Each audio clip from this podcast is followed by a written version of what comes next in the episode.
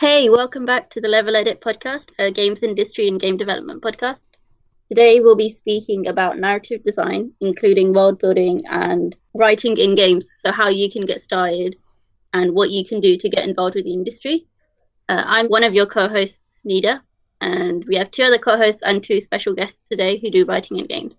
Hi, I'm one of the co-hosts. Uh, I'm Glyn. I do kind of software engineering with Unity and Unreal, and I also do a bit of game development in my free time.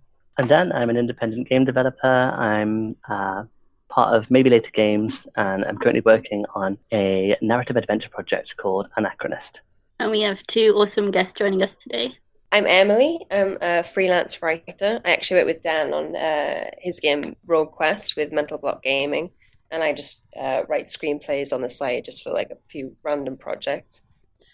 Hi, I'm Hannah. I'm um, a writer in my free time. I've been working with Dan on the Anachronist project. I graduated uh, from Warwick University a couple of years ago, and I'm currently working as a submissions editor in London. Awesome. So, because we have two great guests today, it'd be great to know more about what you do and how you got involved in games and, like, I guess what projects you've been involved in. Anachronist is actually my first big game writing project. So, this really was my kind of my entry into this particular type of writing. My background is in fiction. I've got a um, sort of a lot of fiction, short story uh, publications out there at the moment. I do quite a lot of writing competitions. A couple of years ago, I won the Junior Author International Short Story Award. Um, and then two years ago, I won the uh, Third Word Press's inaugural Great 80 competition. I also write a lot for magazines and uh, web web publications. I've been featured in Crimson Streets, in Writers Forum, MASH Stories, Myths of the Near Future. So, and so video game writing is a very interesting departure from the stuff that I normally do. Uh, Han kind of wipes the floor with me in the writing department. Like she has all those things that she could say.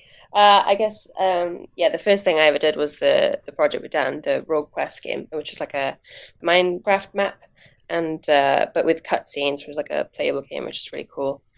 Yeah, video game writing is one of those things that it's actually quite hard to get into.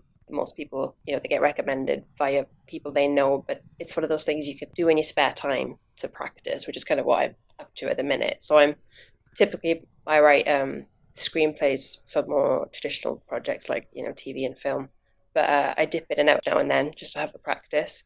Um, and I love playing games, so I feel like that's kind of a good way to study, you know, what's popular in the industry right now and stuff like that.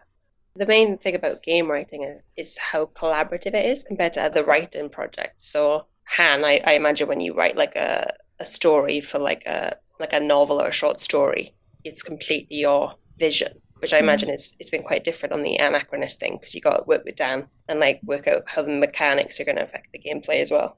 Oh yeah, that's um, been one of the biggest differences between the stuff I've done before and the stuff that I'm doing at the moment. And on one hand, it's quite difficult because the thing that's really good about fiction writing is you have a hundred percent control over everything that you do.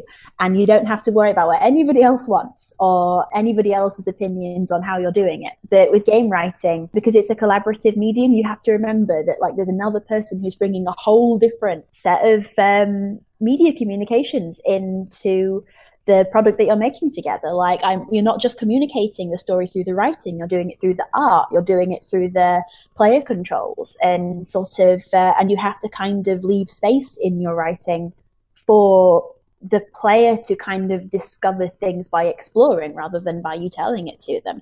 And Dan, working with Dan has been kind of eye opening, sort of like to discover sort of like the new things you can do, sort of with writing when you have somebody who's bringing this whole other um, way of communicating to the table.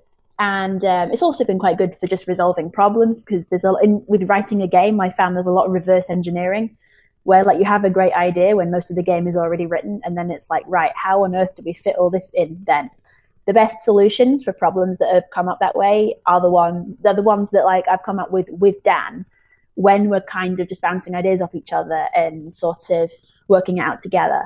So that's actually been it's actually been really useful and really interesting learning these new problem solving methods that you don't really get when you write something on your own. Yeah, I think you, I think you've had a bit of a harder time than I had with the uh, project me and Dan did. It was um, so I just had to write uh, cut scenes. Like I helped work out the the background story and like the characters, but it was mainly just dialogue. And uh, I mean, Dan even like organized the cut scenes, like what would visually happen. So I had like a super easy job on that project. But um, yeah, from what I've from what I've heard from you, you've you've had to do a lot more a lot a lot more layering of the of the background and the and the catering to the mechanics. While there is um, world building, I don't think we had such a in that project. I don't think the narrative was make or break. I think it was one hundred percent on the uh, game mechanics and the designers. I think that was what made it so great. So I was just like a little garnish on the top. My stuff was just like a cherry on the cake as opposed to mm-hmm. like the foundations. Yeah, wow. it was kind of different. Like like you said, the story was kind of an addition to what was already within the game, and the game would have been fine without the story when we were working on the Rogue Quest project.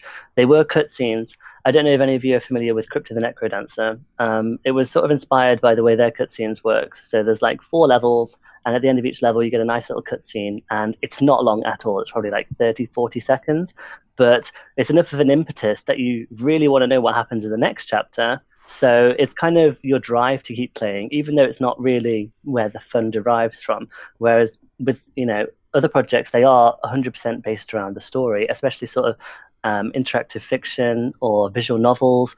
Those sort of games, um, you know, the story is the game kind of, and that's sort of what this other project is. So I think there's definitely different needs depending on different games, and I think that sort of contributes to the variety of writing that is required for games.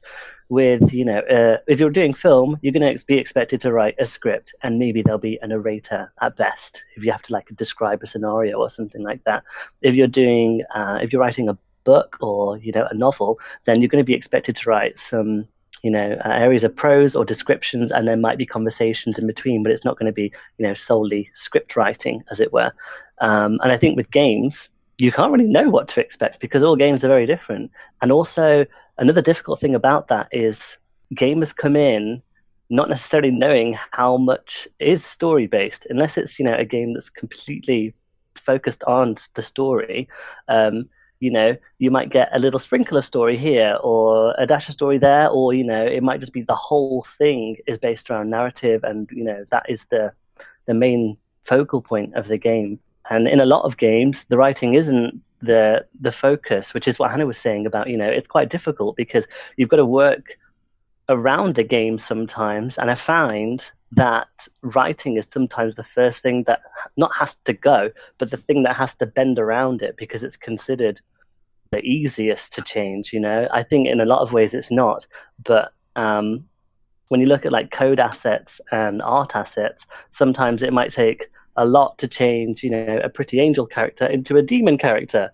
Uh, if you had to like actually model both of those, whereas with the writing, you can kind of just say it is. And I don't want to downplay the skill of writing at all because there is so much that goes into it. There's, there's so much that you don't see. Every single line is labored over, and you know it might be written three, four times.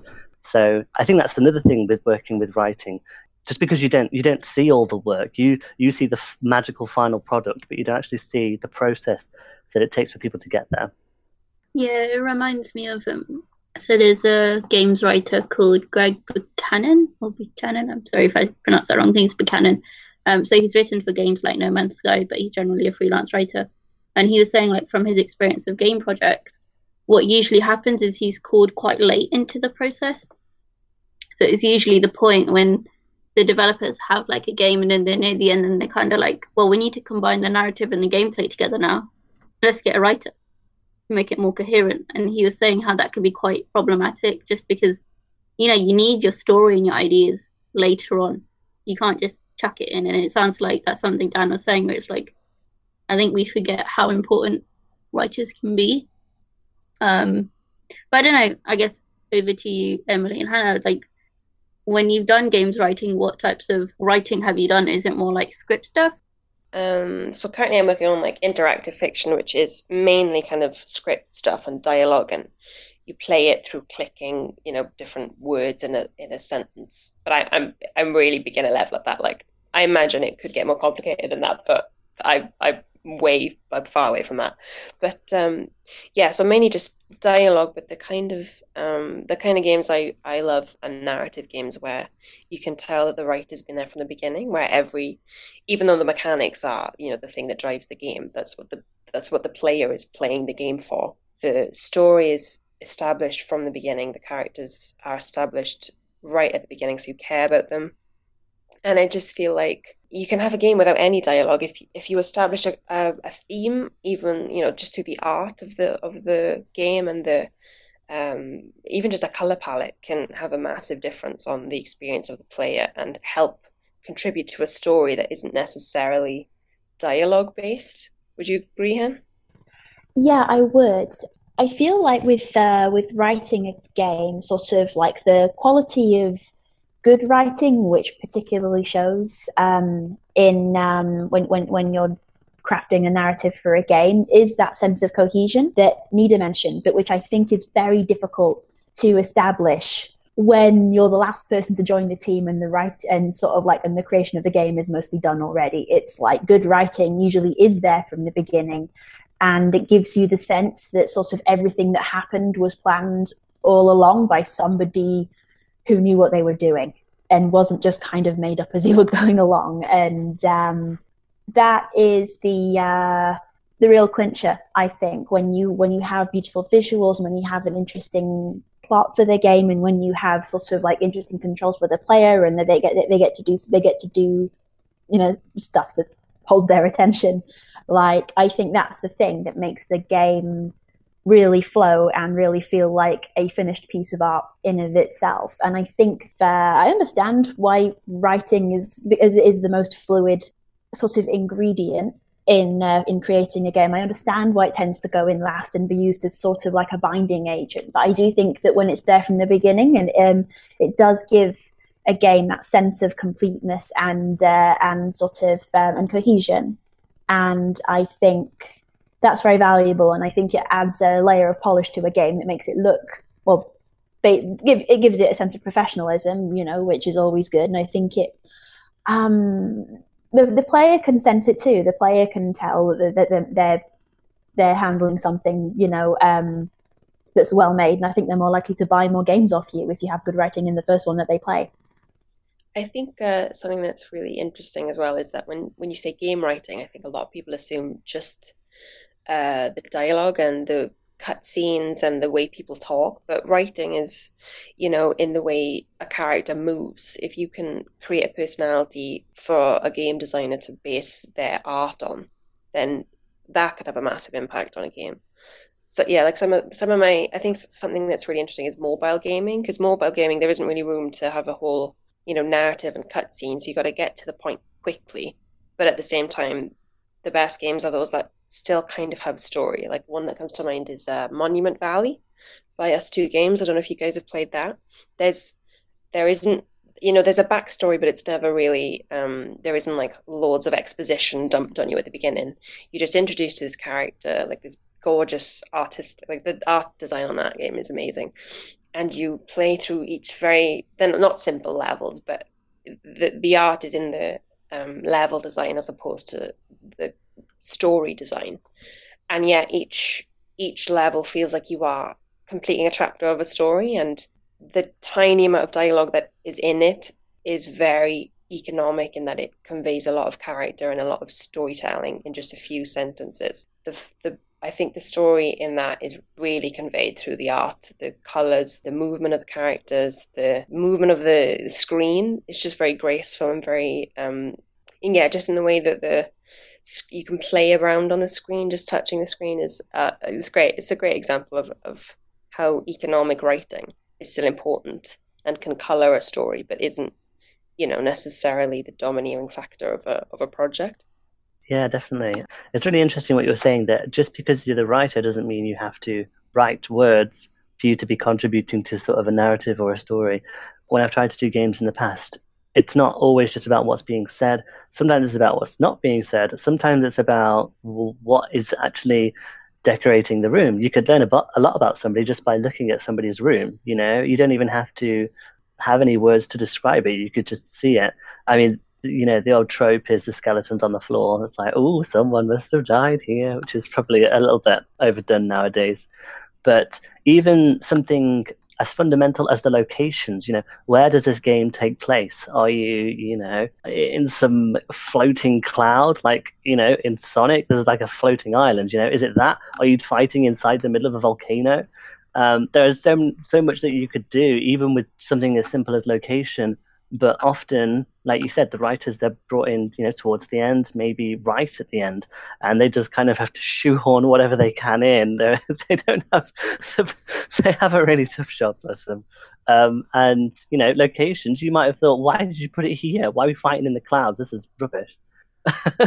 What i'm trying to say is i feel like writers can really inform gameplay decisions a lot of the time but they're often not really given the chance because they're not there or they're not part of those discussions when really just delegating writing work to the writers is kind of a waste of your talent, really.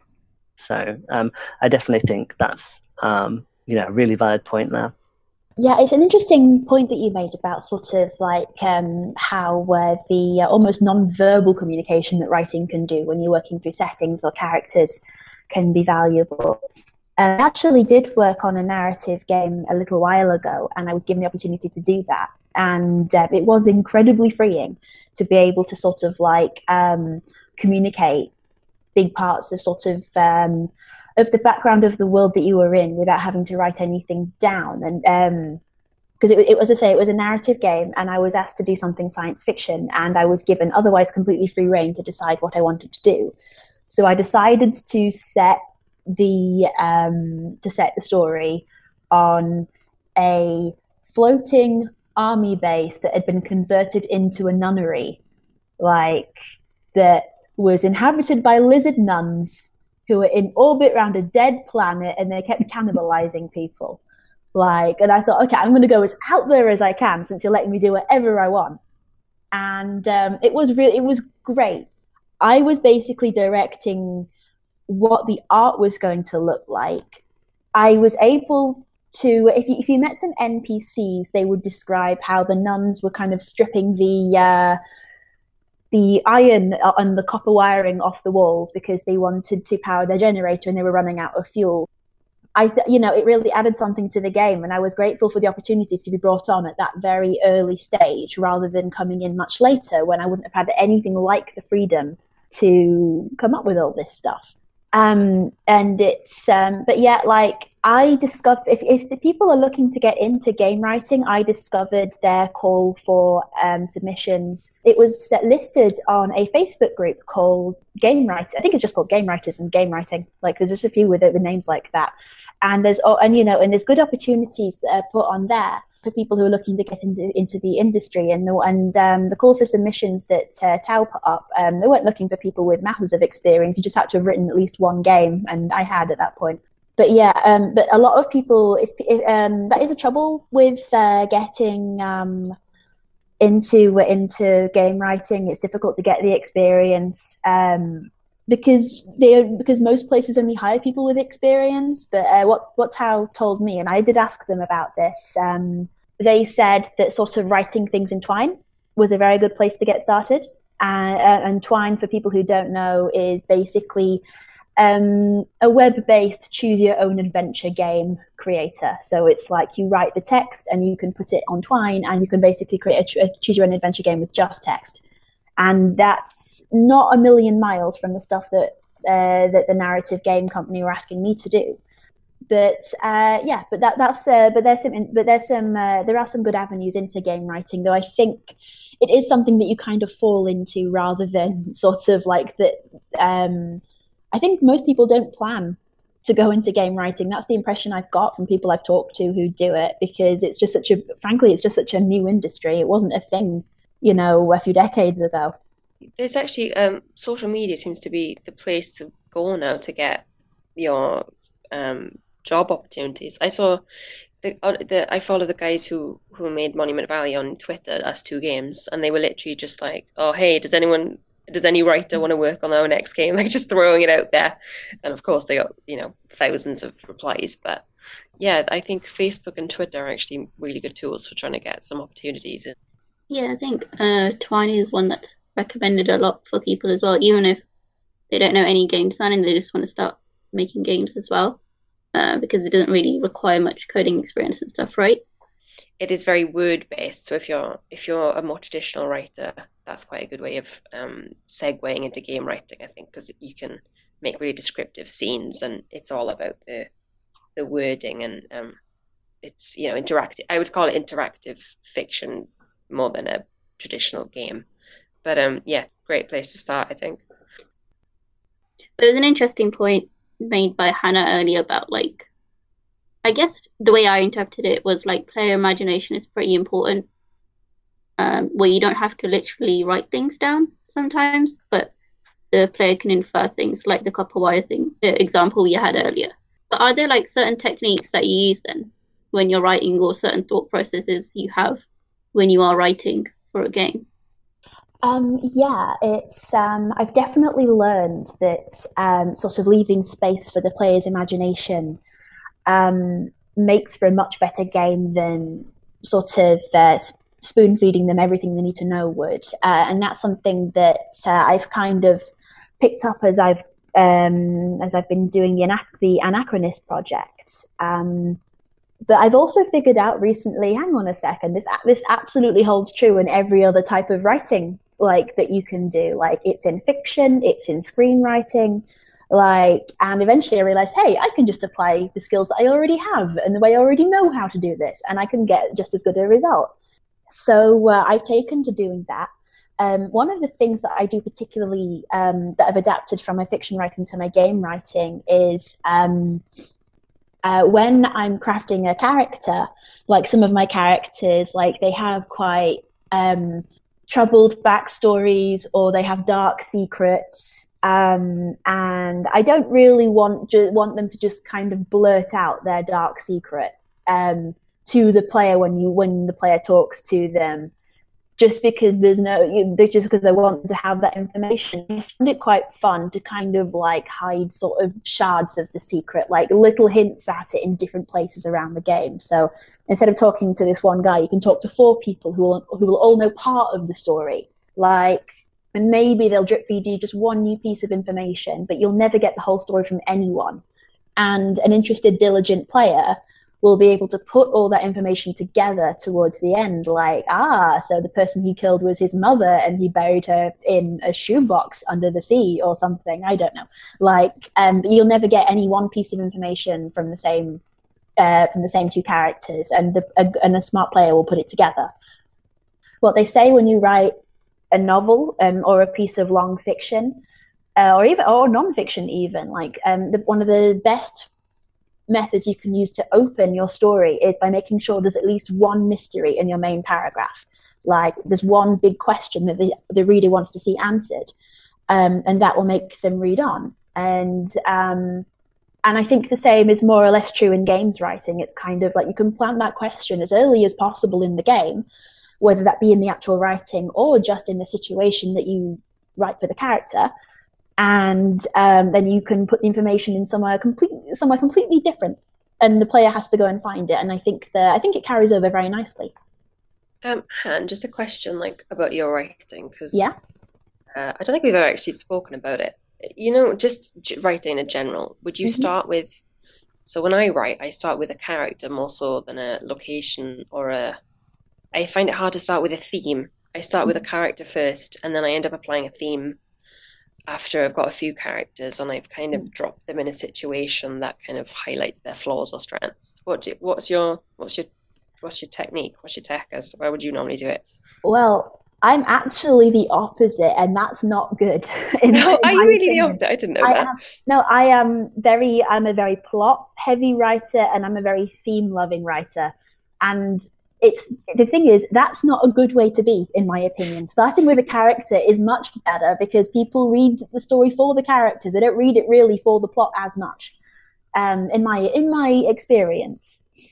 And the ten and, and the, the, the reason that it's not good to lead with a plot and put the characters in later is because you will be tempted to put in the kind of character who will serve that plot.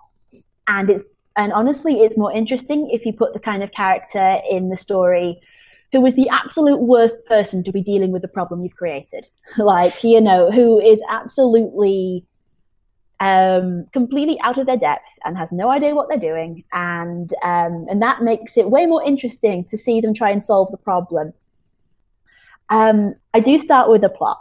What I normally do is I write down all the cool ideas that I possibly can um, on a document in my computer, and then I start assembling them into some kind of order, and I write an outline that way. So basically, stories that I write are just kind of like a sequence of just cool random things happening that I think are interesting, and then I kind of make them into kind of into something that makes sense when you put them in order. So I, I can't really write without an outline. I'm very, very dependent on my outline, and then I populate it with characters, and I study the whole thing from sort of like a big picture perspective, and I work out what the themes are going to be because it's easier to it's easier to write a story and put the themes in first than it is to try and add them on later. And um, and then I try and write it from beginning to end, but sometimes I get just more excited about certain scenes that I want to do, and I just skip ahead and do them first. So yeah, um, I have more luck with uh, short things than long things um, because of that, really, because I get excited and want to skip ahead, and it's kind of you don't have to skip very far in short stories. so uh, so yeah, that's roughly how I do it, and that's um, it's actually not really how I wrote Anachronist, just because of the nature of um, of the project. Um, yeah, I was going to ask because Anachronist to me seems very character based, just because the name of the game is the name of the you know main character. It's funny so actually. Yeah, it is funny actually because um, well, it was meant to be a much smaller scale game than it turned out to be. Um, All Dan's was... fault, I imagine. Absolutely.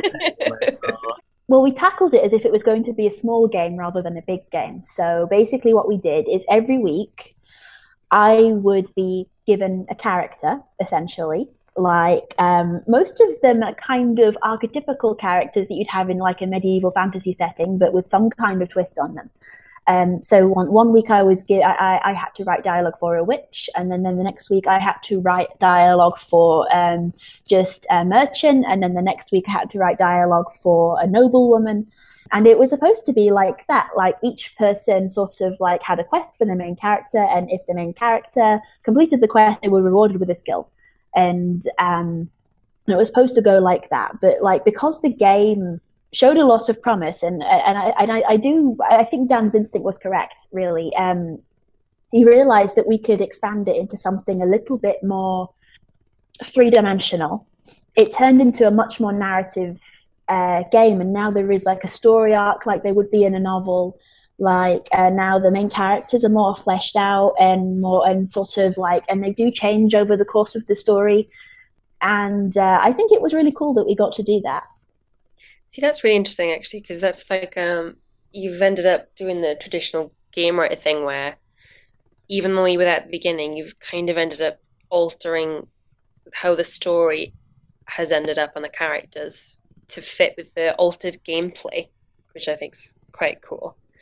And you've you've gone against your your normal writing style in that you've ended up doing characters more so than narrative first. So you've that's what it sounds like you're saying anyway. So you ended up with like personalities of people before you know the overarching uh, story that would carry them all and make them all join together. So just posing another question to you, it's like, you know, what questions do you ask yourself then when you're building these fun, you know, fantasy worlds or different worlds? Like from a player perspective, like being empathetic with their needs, but also telling a compelling story. What thought processes do you go through and ask yourself? I would start with character. So like normal mm-hmm. fiction, mm-hmm. I would start with character, and it doesn't matter what the genre is, and most of the time it doesn't matter what the game mechanic is. You can have a character with no dialogue, but if in the writing of every like like the okay, say we are talking about dialogue, you can create a character that the that the game the gamer wants to carry on playing with because they've made that connection. And then everything around the world, it can be as um, fantastical or unbelievable as you want. But as long as you believe in the character, I feel like you can get away with a lot.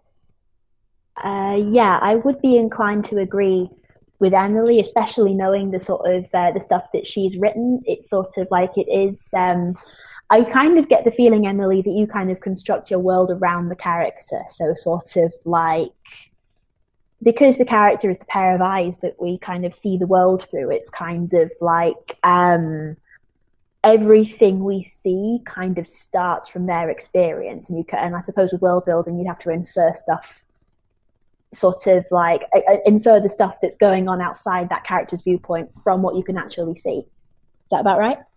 Yeah. So um, I I tend not to. I don't really do fantasy because to me it's like huge. Like I like you can start with the characters, but then I feel like it gets out of hand, and I'm just not prepared for that yet. Like I I don't know how people write like Skyrim and games like that because that's crazy. Even Pokemon. Like I I've been playing Pokemon on the Switch with my friend, and it's literally like each city kind of has its own character, and each character within the city has its own character. And they've only got a couple of lines of dialogue, and I'm just blown away by that. That's incredible detail. But yeah, so I, I, I tend to I tend to find a way of I, I find a character that I think is cool. I won't lie. My main criteria is is this person cool? Number one.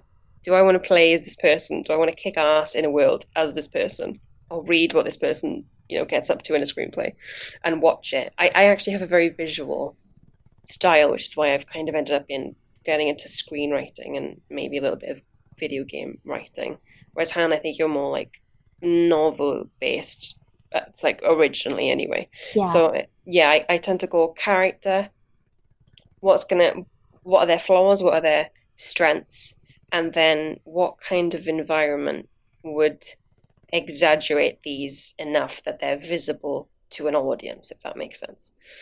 So like Uncharted. So basically, my favorite games nine times out of ten are made by Naughty Dog because they just have a way of making games that are cinematic and feel like you're watching a movie, but it's like a twelve-hour movie, and you love every character. And it doesn't matter, you know. There's a reason there's four Uncharted games, uh, five technically, but four with Nathan Drake because you can plop him into any situation and you love it because the dynamic with he's a great character, and then you've got Sully, and then you've got his brother in the later game, and you've got Eleanor. They're all such great characters in themselves. You can put them anywhere and make anything believable. I mean, if you think about it, the first Uncharted game had zombies, and then by the fourth, it's just you know ancient pirates, which is a bit more believable. But it doesn't matter because even within the same franchise, you forget that because you just love the characters so much, and you love just driving around killing bad guys with them. So yeah, I think if you nail character, you can get away with a lot. I would say. I think it's a really interesting technique that you talk about, where you say you take your character and then you put them in, you know, almost the worst possible situation that they could fall in, or you kind of. It's really interesting because it's like you you drive headfirst into the conflict, which is what you know people tend to avoid doing. so it's it's a really interesting you know methodology that you take someone and then you sort of put them in a pressure cooker and then you watch what happens. Um, it's quite sadistic, really. but that's like that's the point of like you know very especially like dramatic um, writing. It's something that I personally would never have thought of. Um, I watched when I was sort of when I realized this project was going to be bigger than I thought it would. I was like, you know, I'm going to watch a ton of videos. So I I must have watched about five six hours in a row of script writers talking about like how they work and what they do. And it was really interesting to sort of hear the methods that they come up with. I read in well, one of the videos mentioned that whenever you have characters, they if you have two characters that are having a scene together, when they leave the scene, their dynamic or their relationship should have changed in some way. Otherwise, that scene was completely pointless to have there.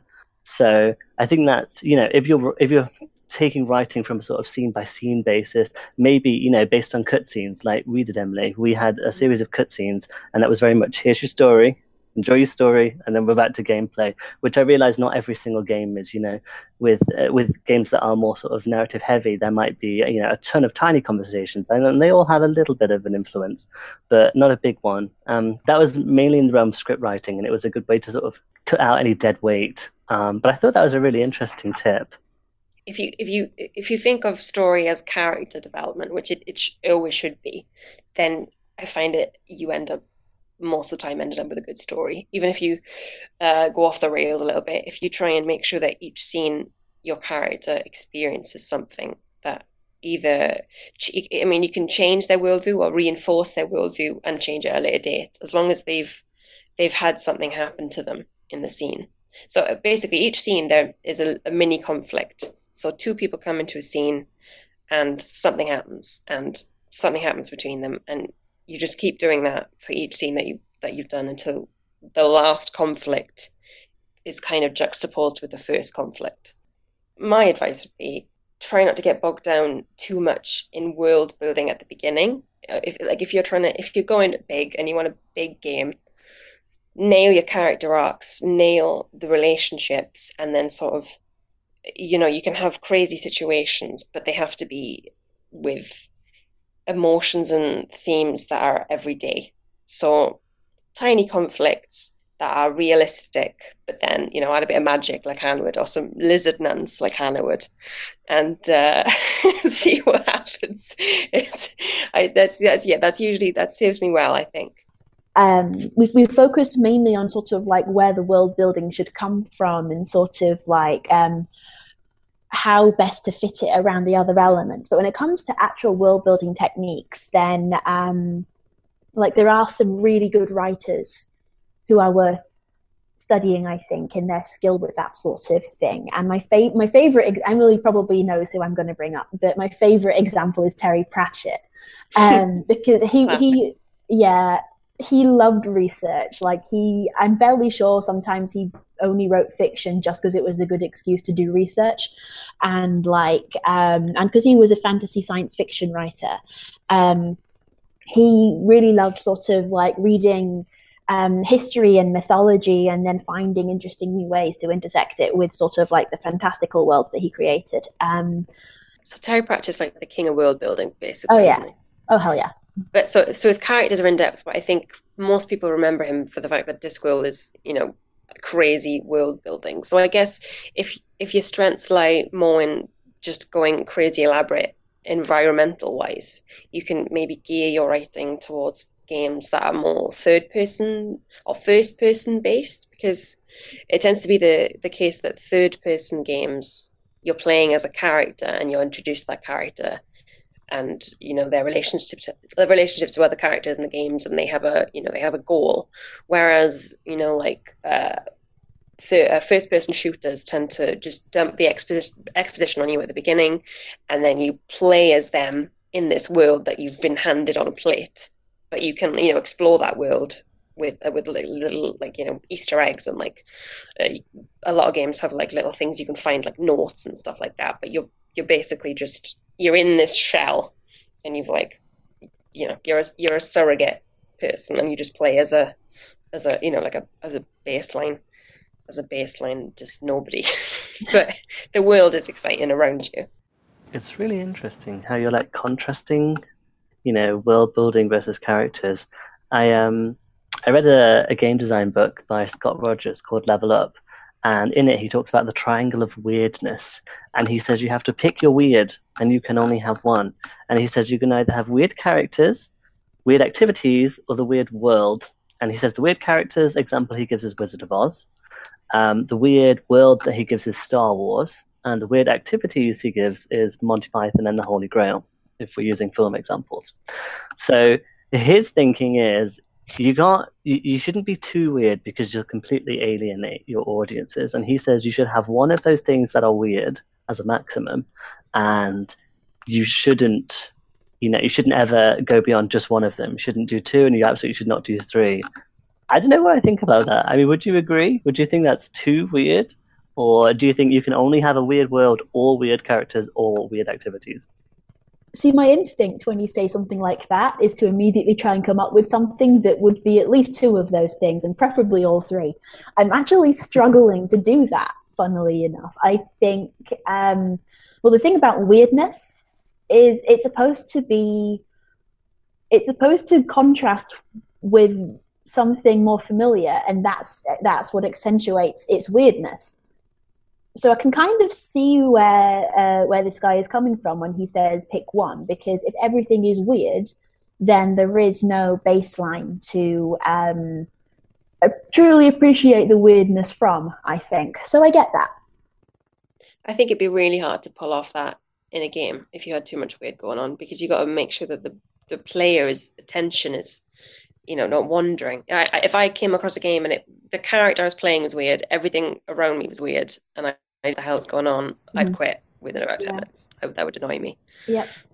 Have you played accounting or seen accounting? No. no what's that Um, it's by the makers of Rick and Morty, and it's a um, yeah it's a virtual reality experience, and it's just like a series of really weird sketches that you're in the middle of. it's probably the weirdest game I can think of.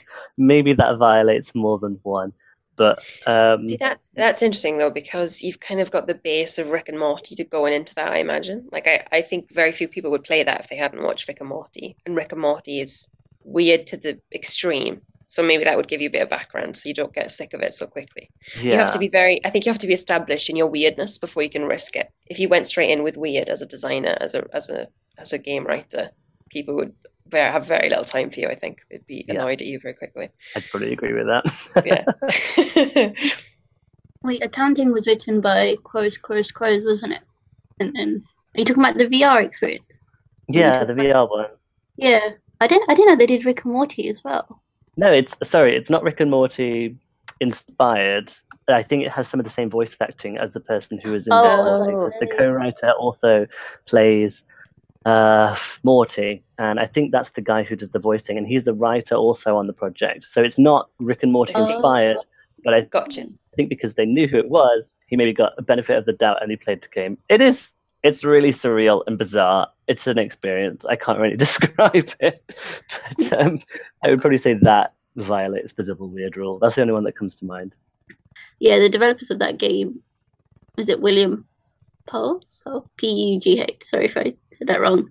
Um, but he created like the Stanley Parable, for example. Um, and I think that's a really interesting example of how narrative writing can be like subverted in how we expect it to be written. Um, I don't know if you guys have played that game, but it's a really good one with the narrator kind of messing with your head and I think it's genius. I love the Yeah. Stanley Parable. I know he did a talk on it as well, like writing um, good games like that. But yeah, I think you know sometimes, like you were saying, Emily, it's not always about just being linear. Sometimes it's going down different routes and seeing what you can do. Yeah, I was actually going to ask what what what are your favorite games because I like I like seeing from perspective of someone who isn't obsessed with every you know character decision and every narrative. You know, the curse that Hannah and I have is that everything we watch and everything we read, we analyze over and over again. That's the curse of an English degree. Mhm. So I was curious to know what it's like just as a normal human to play to play a game and how how the story, you know, impacts you, whether it's, you know, just a crazy world or whether it's a narrative that you you're engaged with. So nowadays, I tend to be a kind of kleptomaniac in games. I kind of got ruined by a bunch of games, um, with kind of upgrading stuff and crafting and all that. But I do tend to watch a lot of the uh, narrative games uh, on YouTube, um, just because I don't tend to play them myself. And I think a lot of times, like, what stands out to me is certain characters rather than like overall stories, things like that. I'm a very kind of character driven person. Um, so things things like uh, Mae from Night in the Woods and even Gregg, um, Sans from Undertale, kind of characters that you kind of get to know and have a lot of growth. Um, I think those are the characters that I find kind of the coolest, and the stories I find the most interesting. Yeah, I think if I were just to give a list of narrative favorites, I think just Telltale's games are some of my favorites. Frictional games, so the stuff they've done with Soma and Amnesia. Yeah, I, I just like it when there's like multifaceted characters and lots of characters, and you as a player have a lot of, I don't say control, but like agency in driving the story, or at least feeling like you have agency. Have Have any of you played Magicka? In Magicka, it's it's the the writing is just really funny. It's a, a one to four player co op game, and it opens with one to four adventurers began their journey, and it just it completely takes the mick out of itself and the format by you know you just know it's it's written for a game. So I think it does it very cleverly, and it's very humorous writing. Journey is another one, which um, you know the story is really it can really touch a lot of people, even though it's mostly non-verbal. I don't believe there is any dialogue within the game, but it can you know it can still make moments that are really moving. Those are the games that I enjoyed. I think Dan, do you have any final tips or anyone else? I've got well, I've got um, a sound bitey one. In the, like just concision in general is just your best friend, and that holds true across most types of writing. But I think game writing is particularly unforgiving of waffling on too long and um, trying to say too much in one scene or just not knowing what to cut because it's kind of like because the poor player has to sit through your drivel if like if you don't know where to stop then you just keep going and um, i feel like people people will have more patience in other kinds of media but in this one particularly because it is so active and because it requires the player to kind of contribute to the narrative i think it annoys people all the more if having to sit through something that something overwritten so I still I think that boils down to basically cut everything out of your script if you don't need it or if it adds nothing because uh, you are making the player hate you if you over if you overwrite. Show don't tell.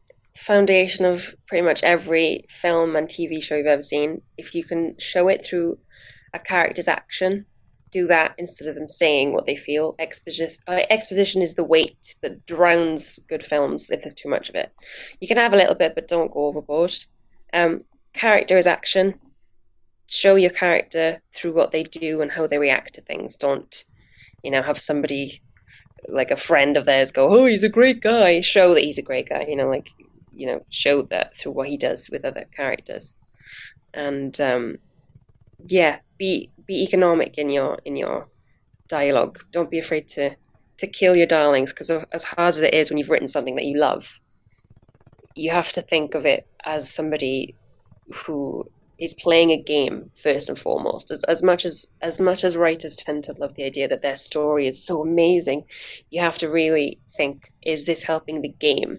It's it's kind you know you have to think like that when you're writing a film or anything else. But game wise, mechanics, art, story, they're all at the same level. They all interweave. They're all as important as each other. So don't think just because you've come on and you've got, you know, a degree in English, that doesn't mean anything. You're the same as everyone else.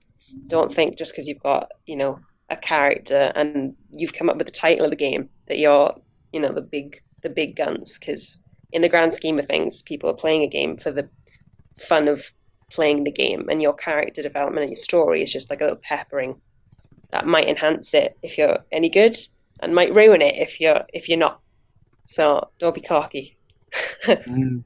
i can totally relate to the killing your darlings i refer to it as chopping off limbs when you're like yeah. oh i just wrote this beautiful story and it's so long it took me so long to write but um, if it needs to go, it needs to go. It can be hard to recognize, but I think it's super important to recognize. I agree with Hannah's point as well that you have to cater to players who love stories, but you also have to cater to players who hate stories. There's like this ongoing debate about whether cutscenes should be skippable. And players seem to hate it when you have cutscenes that are unskippable, and yet they still crop up everywhere. They're everywhere, and I think it's like this battle between we need you to watch the story. You have to watch this part, uh, and you know the people who are just smashing their buttons like, come on, next, next, next, next, next, next, next. So I think it is it's it's difficult. Um, it's a difficult one to balance, and I think that's why you know audio logs and letters that you can find, all these sort of like written pieces of. Um, you know, sometimes it's a journal or a diary or a letter. You can find them, you can read them if you want, or you can completely skip over it. If you don't even see it, it doesn't really matter. Um, I think it's nice to be able to cater to both of those. And if somebody is not interested in the story, they'll pick it up and they'll put it straight back down. And if they are, then it gives them something that they can enjoy and invest in. So I think that is something that is like particularly um, important for the media of games. And I do agree, Hannah. I think they can gamers can be very, very impatient, like you said, because it's such an active medium. Having to sit and have story delivered to you can be, yeah, it can be pretty uh, frustrating in the wrong setting my final tip would probably be just write. This is one of those that come from that long series of videos as well. But um, sometimes if you if you've got writer's block and you're like, oh, I need to write something and I it's just nothing's coming out, you just have to write, even if it's rubbish. Just spew something out, and then eventually within that there might be a couple of nuggets that you're like, actually, I really like that line. This line's really good. I like the way that this person moves here.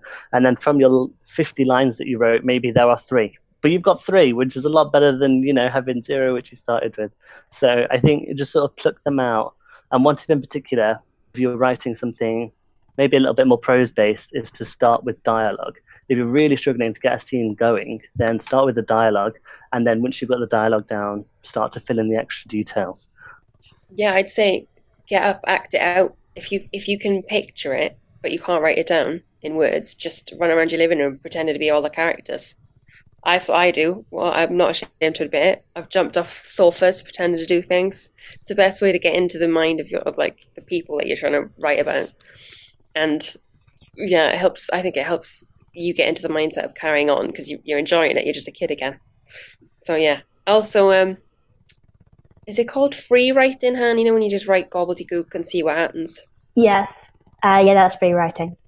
Yeah. So you just you just get a sheet of paper and you don't know where you're starting. You just go blah blah blah blah. You can write blah blah blah. You can write anything. You just write any words, whatever you think, and you just carry on writing. You don't stop. You just keep going and going and going. And maybe you set yourself a time limit of like time limit of like five minutes, one minute, thirty seconds, and then after you finish that, you look at what you've written. And like Dan said, you pluck a few things out if they're any good, or you just scrap it if it's rubbish, and you just keep going. It's just a great way of getting all the the clutter out. It's a great way of focusing your brain when it doesn't really want to work for you.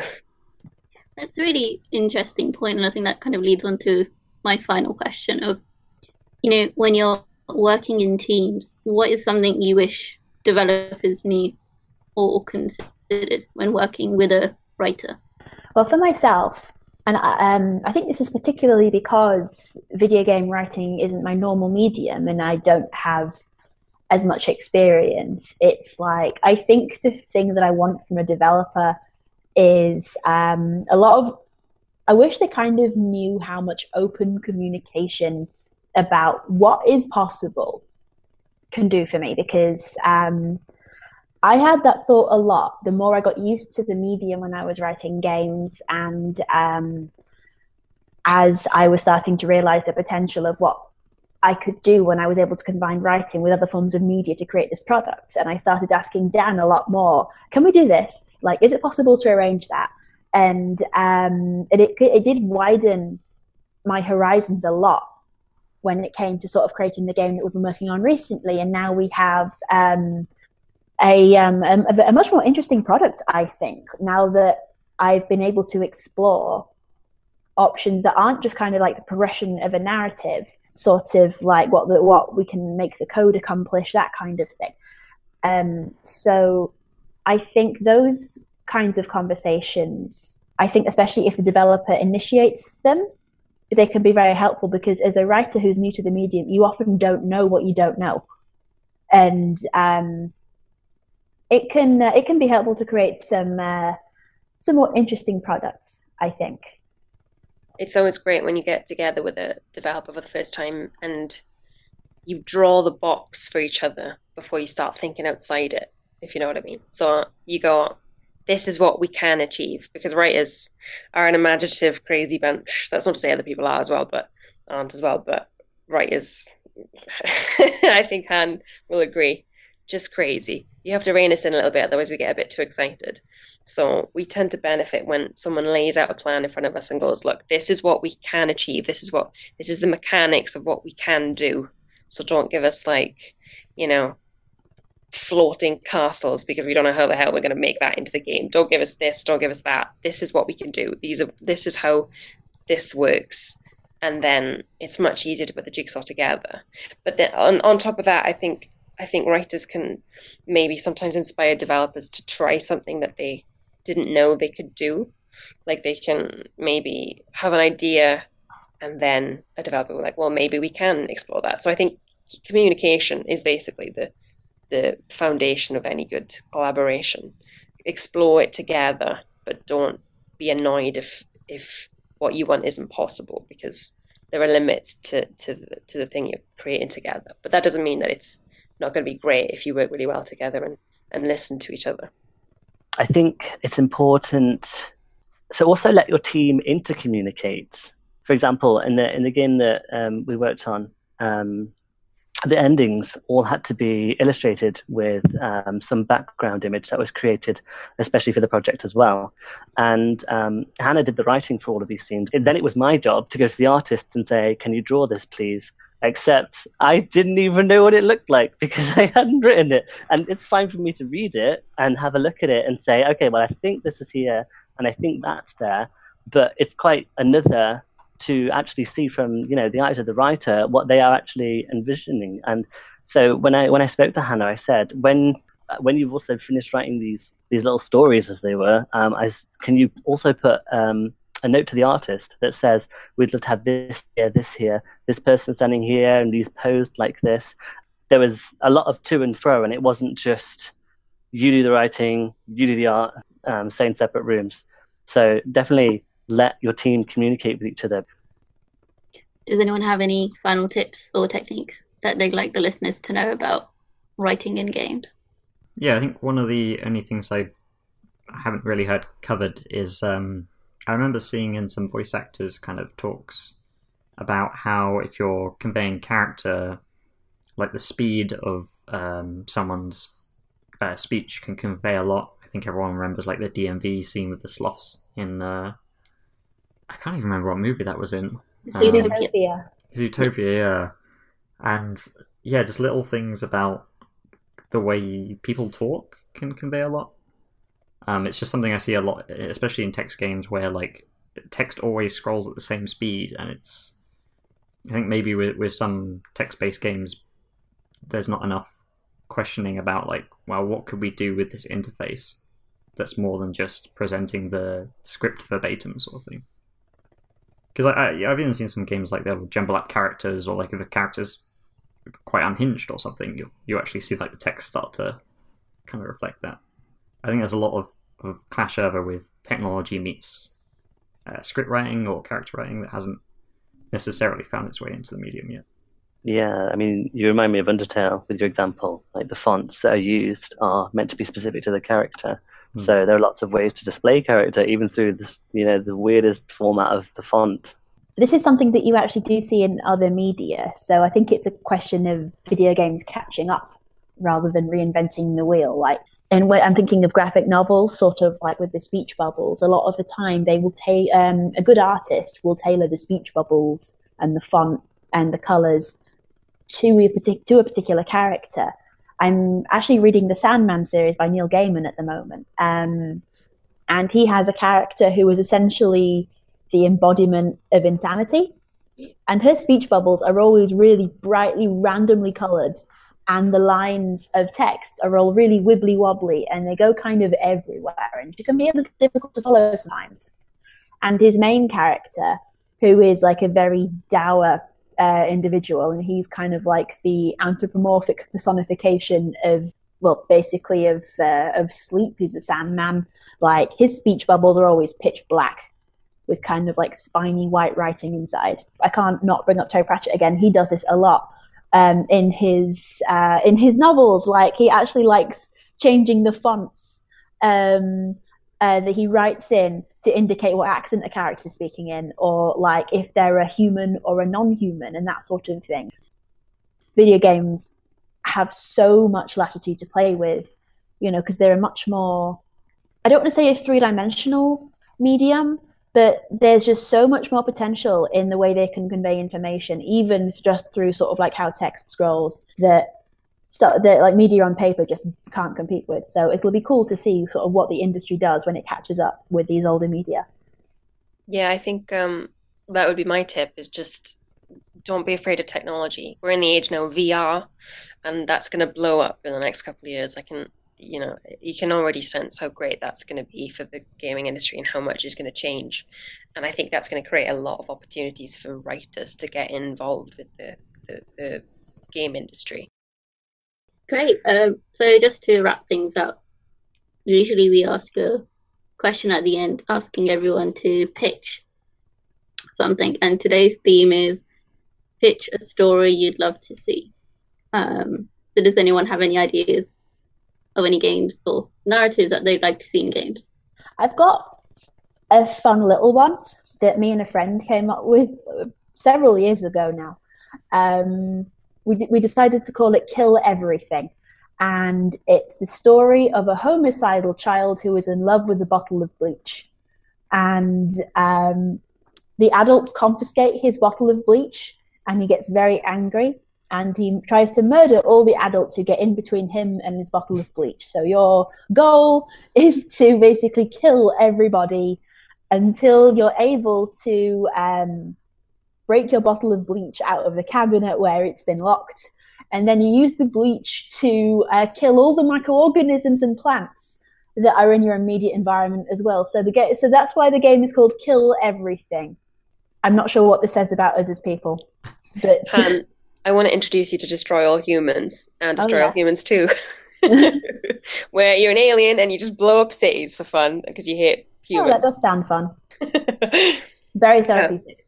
I want to I want to play a game from a villain's perspective. I don't know maybe if, if I'm not really looking hard enough, but I my favorite films, my favorite books are always from the bad guy's side, and uh, I just think that'd be wicked. Like I don't know, like uh, like a serial killer. Like I know, is it um Dead by Daylight? You, on the multiplayer game, you get to be the serial killer, and you have to like catch the other people and kill them. I would I'd love to play a game where it's the it's a story and you have to try and get away with crimes and it's like a thriller kind of kind of thing. I think that'd be wicked. I'd love that. Um, my concept was not quite as dark or villainous. we both done like death. We want to Yeah. stab things. See, this is what writers are really like. People don't know how dark we are. We write about dark things because we know we can't do it in real life. That's why we all become writers. Mm, well, yeah, well, killing fictional people ends up with less arrests, so it's Killing our kind of- darlings is, Yeah. is easier to get away with. oh dear me. Anyway, mine was a lot nicer. I thought it'd be nice to explore sort of the dynamics between uh, mother figures and maybe also like grandmas or you know older women because they're not really featured in games very much. When they released Ana on Overwatch, I was like, "Holy crap, we've got like a badass grandma!" And I was living it. I thought it was amazing. Um, so I'd like to see, you know, more characters like that because you always see, you know, the standard white male, twenty-year-old, brown hair, brown eyes, boring. It's just the same characters over and over. So I'd like to see, you know, some other stuff. I'd like to, I yeah, I want a grandma. I want a cool grandma character. That's what I want. Totally. All right, I've changed my pitch. My my character is a grandma serial killer, and you get to play as her. I'm in. I'm in. I've sold one game already. Yeah, I think just building on that, like I'd like to see different types of relationships in games explored. I mean, romance is great, I'm sure, but like, you know, you don't get to explore like family relationships or like, yeah, friendships and stuff like that. Um, because I think those relationships are just as, or even more as important for all of us. And I think there's so much we can explore there, and then like, you know, having player characters from outside our own cultures and our own groups as well, because I feel like games are a really great medium to learn a lot about other people and putting yourself in other people's shoes. Um, and I wish more bigger companies would kind of take advantage of that and not be as risk averse to telling new stories. But yeah, that's my perspective. I guess it's up to like writers to come up with the with the new stories and the new characters. Yeah, I and for feel you like- guys to actually get the funding for it as well. Yeah, I feel like I feel like indie developers have got so much work to do. It's mm-hmm. it seems a bit unfair because they don't get any of the funding, and yet they, you know, they're, they're the ones with the great ideas, and they have to work twice as hard as like mainstream games. Like how many Call of Duties have there been though? Come on, we don't need any more. Come up with another concept. But then they sell the games, isn't it? That's the problem. Yeah, it's actually it's funny that you mention it. I struggle a lot with writing like larger stories, just because I feel, especially when you've got so many ideas, it's really easy to start to like add more stuff in and kind of write a story that's okay. And I remember looking on Twitter like the past week, and something that kept propping up was uh, somebody written a game where you just play as a frog detective. And my immediate thoughts were like, I don't even know need to know what this story's about. Just take my money because I will play a game where there's a frog detective. I will probably play a game where there's like a grandma serial killer. So yeah, maybe Score two games sold. yeah, maybe uh, maybe less is more with the initial concept, and then go deep on on characters and and mini stories. Yeah, I think um, I think it's called Firewatch, but I've never played it. It's literally just you're a guy and you work in a forest trying to stop fires, and you have one other character who's also doing the same job, but from a tower. So you just talk to her via a radio, and you solve like a little mystery. But that's like that's I think that won a BAFTA, and that's literally just two characters in a wood and a little mystery.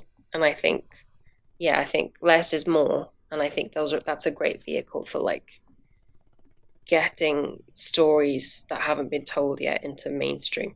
Yeah, and I mean even like longer stories, like you look at some of the best, like maybe like Lord of the Rings and that entire universe. Mm. Trying to draft that out in your head would probably be hard enough, and then trying to pitch that to to people who are like gonna purchase whatever thing you've made would just be insane. It's like there's these two uh, hobbits, and they're like go off, and there's all these rings, and like half the first people are going like, what what what is even going on anymore? There's like eagles and some wizard who turns up every now and then, and If you start in a game, start small. Yeah, I agree. Um, so I was reading, well, I was listening to a talk by Emily Buck, who was an ex Telltale dev. Um, and she was talking about the Guardians of the Galaxy game. You know, you have this big, massive world. So, I mean, they were lucky in the sense they had like an established IP uh, and set characters and narrative to work off. But the interesting thing was when they were making the game, they went tonally, they went through like a dark theme. So the characters were quite deep and dark. Um, and what they found, it, it didn't get the same response that they expected because the movie is more like lightweight and more goofy. Um, which I thought was quite interesting was like, you know, especially if you're working with established characters or expectations that players have, um, the way you mess with them or try to subvert with them or work with them is, you know, an interesting question that you've got to deal with. I feel like uh, we're all going to find out how that works with Detective Pikachu when that comes out next year. I think that's going to be amazingly different and will either crash and burn or be the greatest thing ever. Yeah, they um there is actually a saying about sort of like when it comes to subverting an audience's expectations and um because audiences do get very angry when they feel like they didn't get what they signed up for. And the saying is I you know um, either give them exactly what they expect or give them something better. So it's a huge gamble. Great. Thank you so much for joining us today. I think that's a great note to end on. Um, I hope to those listening got a lot out of this. Uh, Emily and Hannah, is there anywhere we can find you on the internet or the work that you've done? Uh, yep. Um, I have a website, hannahfroggatt.com, and there's a contact page on there if anybody wants to talk to me about you know about pro- projects that they think I might be interested in, um, and I'll get back to you um, as as and when I check my emails, basically. Um, so that would be the main one. Uh, I'm a complete dinosaur. I have none of those things. I have Instagram at emaz17 if you want to see what I ate yesterday.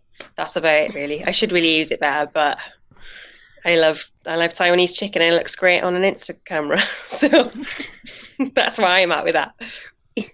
Great. So thank you for joining us. To those listening, you can find the links in our Twitter at Level Edit. Uh, this is our penultimate episode, so next week will be our last one. Uh, thank you for listening so far, uh, and we'll see you next week. Bye. bye. Bye. Bye.